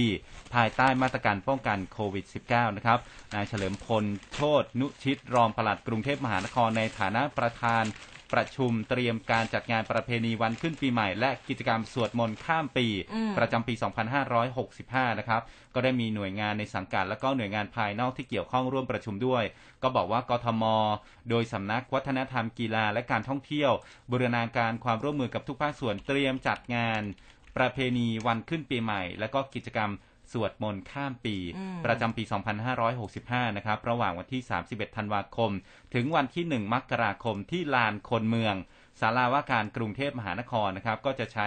รูปแบบการจัดงานวิถีใหม่ New Normal นะครับอ่าเพื่อเป็นการส่งเสริมให้ประชาชนสืบสารขนบธรรมเนียมประเพณี และก็วัฒนธรรมวิถีไทยที่ดีงาม รวมถึงส่งเสริมค่านิยมในการเริ่มต้นปีใหม่ด้วยการ ลดละเลิกอบายมุกนะครับอืมอ่าการจัดงานจัดได้นะครับ ตามมาตรการอ่าป้องกันทางด้านสาธารณสุขอย่างเคร่งครัดนะครับ โดยที่ประชุมกำหนดจัดแถลงข่าว งานประเพณีปีใหม่ แล้วก็จัดกิจกรรมสวดมนต์ข้ามปีในปี 65 อย่างเป็นทางการอีกครั้งเดี๋ยวจะประกาศวันที่ 23 ธันวาคมนะครับอืมใครมีแผนที่จะไปบ้างเนาะอะนะซ้อมบกสวดเรามนมาต์ได้ครับซ้อนะมสวดมนต์ช่วงนี้ เออนะคะ ก็ก็บอกไม่ต้องกล่าวซ้อมนะเรามาได้เผื่อว่าแบบว่าคุณผู้ฟังอยู่ตามสถานที่ต่างๆ ในครับพื้นที่ต่างๆ แล้วก็มีข้อมูลนะคะ ฝากประชาสัมพันธ์กันได้นะมเออนะคะ ก็แต่ก็ว่าหเวลายลาพื้สวดนมที่นต์เนี่ยนะก็ใช้พลังเสียงเหมือนกันนะ เหมือนกับเราจัดรายการเนี้ยใส่จัดรายการไปใส่แมสไปก็ ถ้าไม่ได้ทำแบบเราบ่อยๆนี่ก็เออออาจจะแย่อยู่นะ ใช่นะคะอะก็ฝากไว้ด้วยนะคะ เรื่องของการเว้นระยะห่างด้วยนะคะอะยังพอมีเวลาคุณผู้ฟังนะคะ แวะเวียนมาดูอ่าอีเวนต์ต่างๆ นี่เขาบอกว่าเริ่มที่จะกลับมาจัดได้แล้วอย่างงานวิ่งต่างๆเออตอนนี้เนี่ยเริ่มคึกคักกันแล้วนะเขาบอกว่าต้นปีหน้างานใหญ่เจาะคิวเพียบเลยนะคะ ก็เรียกได้ว่าธุรกิจการจัด งานวิ่งเนี่ยเริ่มฟื้นตัวนะคะ ธันวาคมนี้เขาบอกว่าผุดพรึบเลยนับ 10 งานค่ะ ด้านสปอนเซอร์สายตรงสินค้ากีฬากีฬาเนี่ย เริ่มขยับลงทุนแล้วนะ หวังกระตุ้นยอดขาย นักวิ่งเองพอรู้ว่าจะมีงานวิ่งนี่ก็คึกคักแห่สมัครล้นจะต้องจับสลากนะคะพร้อมจับตา 4 งานใหญ่ที่เชียงใหม่จอมบึงบุรีรัมย์บางแสนฮะอ่าวัดศักยภาพตลาดนะผู้จัดยุคป ลายโควิด -19 นี่เขาเรียกได้ว่าเป็นการรับมือการท้าโอ้ทายเลยนะว่า เออมันจะสามารถจัดงานได้ไหมในเรื่องของงานวิ่งเพราะว่าคนมันจะเยอะมากจริงใช่ครับอานอกจากงานวิ่งนะครับ ก็มีเรื่องของงานมอเตอร์เอ็กซ์โปเออ2021 มหกรรมงานซื้อรถยานยนต์เออนะฮะเอ่อเขาบอกว่ามีรถยนต์กว่า 40 ค่ายมาโชว์เลยส่งท้ายปีเก่าต้อนรับปีใหม่นะครับ ก็เดี๋ยวจะเปิดให้เข้าชมงาน 1-12 ธันวาคมนี้นะครับอะใครที่จะ ซื้อรถนะครับไปก็ดูลองความสวยงามของรถ ไปดูความสวยงามของรถ แล้วก็คนที่มาโชว์รถนะฮะค่ะอะไรหลายๆท่านก็ชอบไปดูพริตตี้เอาพูดตามตรเองอนะครับใช่ฮะแต่ว่าแบบเดี๋ยวนี้เดี๋ยวนี้เขาก็แบบว่าแต่งตัวแบบมิดชิดกันมิดชิดเยอะขึ้น แล้วก็แบบใช่บางทีก็แบบมีสไตล์เอ่อมีชุดไทยชุดอะไรเงี้ยคือคือแล้วแต่เลยนะ แล้วแต่บูธเลยนะคะอะลองดูปีแล้วนี้กันที่สำหรับส่อปีงนี้ส่องเนี่ยดูก็อาจจะแบบแนวออกแนวสปอร์ตหน่อยนะครับ ไม่ได้แบบเอออ่า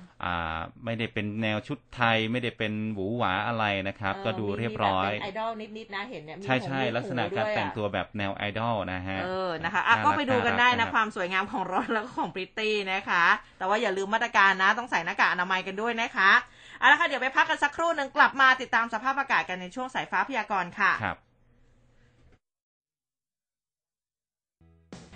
ร่วมคุยข่าวผ่านทาง 468 3999 และ Official Line at mcot news ก้าวเข้าสู่ปีที่ 28 กับคลื่นข่าวคุณภาพ ที่ได้รับความเชื่อมั่นจากผู้ฟังทุกกลุ่ม รับฟังข่าวอัปเดตทั้งในและต่างประเทศแบบเกาะติดด้วยทีมข่าวและนักจัดรายการมืออาชีพพร้อมกับบทวิเคราะห์จากวิทยากรหลากหลายสาขา ทั้งช่องทางวิทยุและแพลตฟอร์มออนไลน์ได้ทุกวันทลายทุกข้อจำกัด ฟังชัดทุกเรื่อง ข่าวไวใกล้ชิดตรงใจ เป็นสปอตไลท์ให้สังคม ที่คลื่นข่าว m c o t News FM 100.5คลื่นข่าว m c o t News FM 100.5 ทลายทุกข้อจำกัด ฟังชัดทุกเรื่อง สวัสดีครับ ผมเจษดาสารทองจากรายการ Good Morning อาเซียนนะครับ ในทุกวันนี้เราปฏิเสธไม่ได้นะครับ ว่าเราเป็นส่วนหนึ่งของโลกใบนี้ รายการ Good Morning อาเซียนครับจะทำให้เรานั้นเป็น global citizen หรือว่าเป็นพลโลก ที่สามารถจะติดตามทุกข้อมูลข่าวสาร และทันโลกทันเหตุการณ์ อยากมาเป็น global citizen อย่าลืมติดตาม Good Morning อาเซียนครับข่าวไวใกล้ชิด ตรงใจเป็นสปอตไลท์ให้สังคม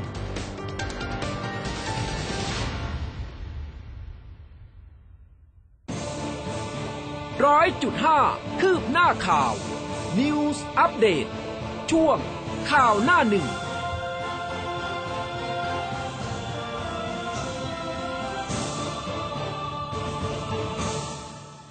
เอาละค่ะ ช่วงสุดท้ายของรายการแล้วนะคะ ไปพูดคุยกับคุณประภาพรวงศ์สมิงหัวหน้าเวรพยากรณ์อากาศกรมอุตุนิยมวิทยาในช่วงสายฟ้าพยากรณ์กันค่ะ สายฟ้าพยากรณ์โดยกรมอุตุนิยมวิทยา สวัสสวัสดีดีครัค่ะบค่ะ สวัสดีค่ะ ค่ะ เริ่มต้นเดือนใหม่แบบนี้สภาพอากาศในแต่ละภาคจะเป็นอย่างไรกันบ้างคะ เราจะเยือกเย็นแบบนี้ มีมีที่ไหนเย็นเย็นขึ้นบ้างคะอย่าลืมค่ะสิก็ถ้าเริ่มต้นอ่าต้นเดือนนะคะธันวาคมนะคะ เดือนสุดท้ายของปีก็อ่ารับอากาศเย็นและลอกใหม่เลยอะนะคะค่ะสำหรับประเทศไทยตอนบนนะคะ ก็อุณหภูมิจะเห็นว่าเช้านี้นะคะ จากที่วิเคราะห์อ่า แล้วก็ที่ส่งรายงานมานะคะ อุณหภูมิก็เริ่มลดลงแล้วอะนะคะสำหรับอืมทางด้านของประเทศไทยตอนบนนะคะ โดยเฉพาะทางด้านภาคตะวันออกเฉียงเหนือนะคะ อุณหภูมิก็อยู่ในเกณฑ์อากาศหนาวทั้งในภาคเหนือ แล้วก็ภาคตะวันออกเฉียงเหนือเลยนะคะค่ะเช้านี้นะคะ ต่ำสุดนะคะ ประมาณ 15 องศานะคะ ในภาคเหนือและภาคตะวันออกเฉียงเหนืออ่าอย่างจังหวัดเชียงรายแล้วก็ นครพนมสกลนครนะคะฮะที่รายงานเข้ามา ส่วนภาคใต้ในเรื่องของฝนนะคะ ยังต้องดูแลกันต่อไปนะคะอืมค่ะก็วันนี้คาดว่าคงจะเยอะอีกหนึ่งวันนะคะ แต่ว่าอ่าปริมาณฝนที่อยู่ในเกณฑ์ฝนตกหนักมากเนี่ยจะลดลงนะคะ เพราะว่าอ่าหย่อมความกดอากาศต่ำกำลังแรงที่เขาคุมอยู่ทางด้านของภาคใต้ตอนกลาง เขาจะเคลื่อนลงสู่ทะเลอันดามันนะคะ ในวันนี้ค่ะนะคะ ก็ แบ่งเป็นสองสองช่วงละกะสองตอนนะนะคะ ตอนบนของเราก็จะอากาศเย็นลงเรื่อยๆนะคะ แล้วก็มีลมแรงด้วย ส่วนทางด้านภาคใต้นะคะ วันนี้ฝนยังเยอะอีกวันหนึ่งแต่ว่าหนักมากอย่างที่เรียนไปว่าจะน้อยลงละเหลือแต่ฝนตกหนัก ตั้งแต่ชุมพรจนถึงนราธิวาสค่ะนะคะส่วนฝั่งตะวันตกก็ระนองพังงาภูเก็ตกระบี่นะคะ ยังมีฝนตกหนักได้ พอหลังจากนั้นวันที่สองอ่าภาคใต้ฝนก็เริ่มน้อยลงไปนะคะ เนื่องจากว่า อากาศเย็นที่เขาลงมาเนี่ยค่อนข้างที่จะอ่ามีกำลังค่อนข้างแรงนะคะ แล้วก็จะดันลักษณะของแนวร่องมรสุมเนี่ย ลงไปต่ำทางด้านของมาเลเซีย ฝนก็จะหายไปด้วยนะคะ ในช่วงนั้นค่ะอืมรออีกสักวันหนึ่งวันสองวันนะคะสำหรับภาคใต้ ฝนก็จะลดลงอย่างเห็นได้ชัดอะค่ะอืมค่ะค่ะแล้วเอ่อเรื่องของฝนโปรยปลายบางบางทีเนี่ยช่วงเช้าๆ ยังยังมีมาแวบๆเหมือนกันนะคะ อ่าถ้าเป็นเมื่อวานนะคะ กับวันที่ 29 นะคะอืมที่เราคาดการณ์ไว้ก็คือเป็นด่านหน้าเหมือนเคยอะนะคะอ่าค่ะ เพียงแต่ว่าในช่วงกลางวันเนี่ยระหว่างวันอุณหภูมิกลางวันเขาไม่สูงมากอืมเพราะฉะนั้นเวลาละลอกใหม่นะคะ อากาศเย็นละลอกใหม่ลงมาเนี่ยเขาก็การประทะกันก็จะน้อย ค่ะ เพราะฉะนั้นฝนที่ตกก็จะเป็นฝนเล็กน้อยเท่านั้นเองก็มีรายงานเข้ามาบ้างอะนะคะ เป็นฝนเล็กน้อย อืม สำหรับภาคกลางตะวันออกนะคะ แล้วก็อ่า กรุงเทพเองนะคะ แต่วันนี้ไม่มีนะคะ วันนี้คิดว่าน่าจะหมดไปแล้วนะคะ แต่อาจค่ะจะอ่าลักษณะของเมฆครึ้มๆอาจจะมีอยู่ได้บ้างนะคะอืมเมฆเยอะอยู่นะคะ ค่ะ แต่ช่วงนี้ลมลมแรงอยู่เหมือนกันนะคะช่วงเช้ามืดแบบนี้ อ่าใช่ค่ะ วันนี้ลมลมแรงๆต่อเนื่องนะคะค่ะสำหรับอ่าระลอกใหม่นี้นะคะ อากาศเย็นระลอกใหม่เพราะว่าถ้าเราอ่าจากที่วิเคราะห์แผนที่เนี่ยเขาจะมีลักษณะของอ่า เส้นความชันเขาเรียกว่าเส้นความกดอากาศเนี่ยเขาจะทีทีชิดติดกันเนี่ยอืมแสดงว่าลมจะแรงนะคะ เราก็ครับพยากรณ์ได้จากลักษณะของอาแผนที่อากาศนะคะอืมค่ะเขาจะอยู่กับเรานานๆ อากาศเย็นแบบนี้จะอยู่กับเรานานแค่ไหนคะระยะเวลาอ่าคาดการไว้นะคะ ถ้าถ้าไม่มีอะไรเปลี่ยนแปลงนะก็ก็ น่าจะตั้งแต่วันที่หนึ่งประมาณถึงวันที่ห้านะคะระลอกนี้เป็นห้าวันที่ต้องเก็บนะคะเกี่ยวแต่อาจจะแบบว่าค่อยๆ ลงมาเต็มที่แล้วก็อาจจะเบาๆลงแต่ว่าอืมอากาศเย็นเนี่ยอาจจะอยู่กับเราถึงวันที่ห้าได้โอนะเคคะโอ้ได้ค่ะ ก็ถือว่าโอโอเคนะสำหรับในช่วงนี้ รู้สึกดี อันนี้เป็นโชครู้สึดีกดีอย่างนะหนึ่งว่าเป็นลักษณะอากาศที่เขามีแนวปะทะอากาศนะคะอืมท่านในแผนที่อากาศจะเห็นว่าเป็นมีแนวปะทะอากาศกั้นไว้ทำให้อากาศเย็นที่ลงมาเนี่ยเขาไม่วิ่งออกทะเลไปทางอืมญี่ปุ่นไปทางนู้นค่ะแต่ว่าเมื่อโดนกั้นไว้เนี่ยเขาก็จะลงมาทางด้านตอนใต้มากขึ้นนะคะค่ะเออนี่อุ้มดูจากในแอปพลิเคชัน ไม่แน่ใจไม่แน่ใจว่าตรงหรือเปล่าเห็นว่า อุณหภูมินี้จะไป อันนี้พื้นที่กรุงเทพนี่ยี่สิบสิบเก้ายี่สิบเลยนะคะ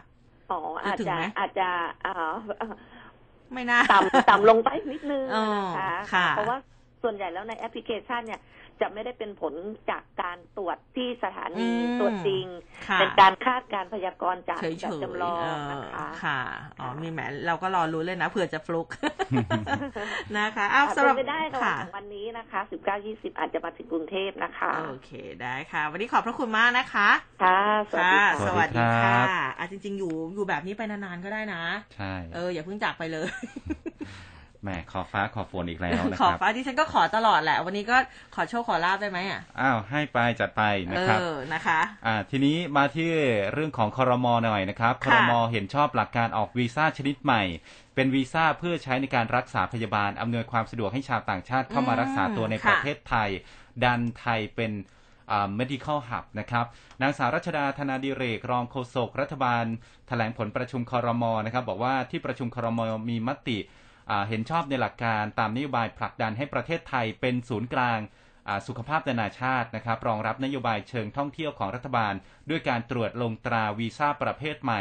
วีซ่าเพื่อการรักษาพยาบาลนะครับออันนี้มีอายุ 1 ปี เป็นวีซ่าที่จะอนุมัติให้กับชาวต่างชาติ ที่จะเดินทางมาไทย เพื่อมารักษาพยาบาลในประเทศไทยระยะยาวนะครับอืมค่ะอ่าโฆษกรองโฆษกรัฐบาลบอกว่าที่ผ่านมาเนี่ยก็มีชาวต่างชาติเดินทางมารักษาพยาบาลในไทยต้องใช้วีซ่าประเภทท่องเที่ยวเท่านั้นทำให้เป็นภาระในเรื่องของการต่ออายุวีซ่าอืมดังนั้นวีซ่าเพื่อการรักษาพยาบาลเนี่ยจะอำนวยความสะดวกให้กับนักท่องเที่ยวที่ต้องการมาใช้บริการด้านสาธารณสุขในประเทศไทย อัตราค่าธรรมเนียมการขอวีซ่าก็รายละ 6,000 บาท ถ้าขออยู่ต่อก็จะต้องมีค่าธรรมเนียมรายละ 1,900 บาทนะครับ อันนี้อืมสำหรับกลุ่มที่จะเข้ามาอารอรับการตรวจดวงตาจะต้องเป็นกลุ่มที่อ่าเป็นโรคหัตถการในประเทศไทยมีศักยภาพในการรักษานะครับ มีการอ่าระยะเวลาในการรักษาต่อเนื่องมากกว่า 90 วันนะครับ อย่างเช่น เวชศาสตร์ชะลอวัย แล้วก็การฟื้นฟูสุขภาพ ระบบหัวใจหลอดเลือดโรคมะเร็งทันตกรรม แล้วก็สัญญกรรมความงามต่างๆ เป็นต้นครับ อะนะคะเวลายังเหลืออีกนิดนึงขออีกหน่อย ใครที่เดินทางโดยเรือด่วนเจ้าพระยาเขาเตรียมกลับมาวิ่งเสาร์อาทิตย์นะคะ แล้วก็วันหยุดนะคะตะเลิกษ์แล้วนะ เริ่มวันที่ 4 ธันวาคมนี้นะคะ ก็ทางกรรมการผู้จัดการบริษัทเรือด่วนเจ้าพระยาค่ะนาวตรีเจริญพรเจริญธรรมก็บอกว่าเรือด่วนเจ้าพระยาเองพร้อมกลับมาให้บริการเรียบร้อยนะคะสำหรับอ่าธงส้มนะคะในวันเสาร์แล้วก็วันหยุดนะคะตะเลิกษ์แต่ยังคงงดให้บริการวันอาทิตย์นะขออภัยข้อมูลที่ที่อุ้มอ่านไปเมื่อกี้ช่วงแรกนะคะ คือเขาให้บริการเสาร์แล้วก็วันหยุดนะคะตะเลิกนะคะตั้งแต่4 ธันวาคมเป็นต้นไป รวมถึงกลับมาให้บริการเรือปรับอากาศริว่าเอ็กเพรสธงแดง ตั้งแต่วันนี้แล้วนะคะ เพื่อรองรับจำนวนผู้โดยสารที่เพิ่มขึ้น จากกลุ่มที่ต้องเดินทางไปทำงานตามปกติ หรือว่ามีความจำเป็นที่ต้องเดินทางในวันหยุด พร้อมคุมเข้มมาตรการโควิด -19 ด้วยนะคะ ก็ใครที่เดินทางนะ เรือด่วนเจ้าพระยานะคะ ก็อืมกลับมาเรียบร้อยนะคะ ใช้บริการกันได้นะคะครับเอาเวลาครับวันนี้เวลาหมดลงแล้วนะครับ ต้องลาคุณผู้ฟังไปเพียงเท่านี้พรุ่งนี้กลับมาพบกันใหม่ตีห้าถึงหกโมงเช้านะครับ สวัสดีครับจุดห้าคืบหน้าข่าว News Update ช่วงข่าวหน้าหนึ่ง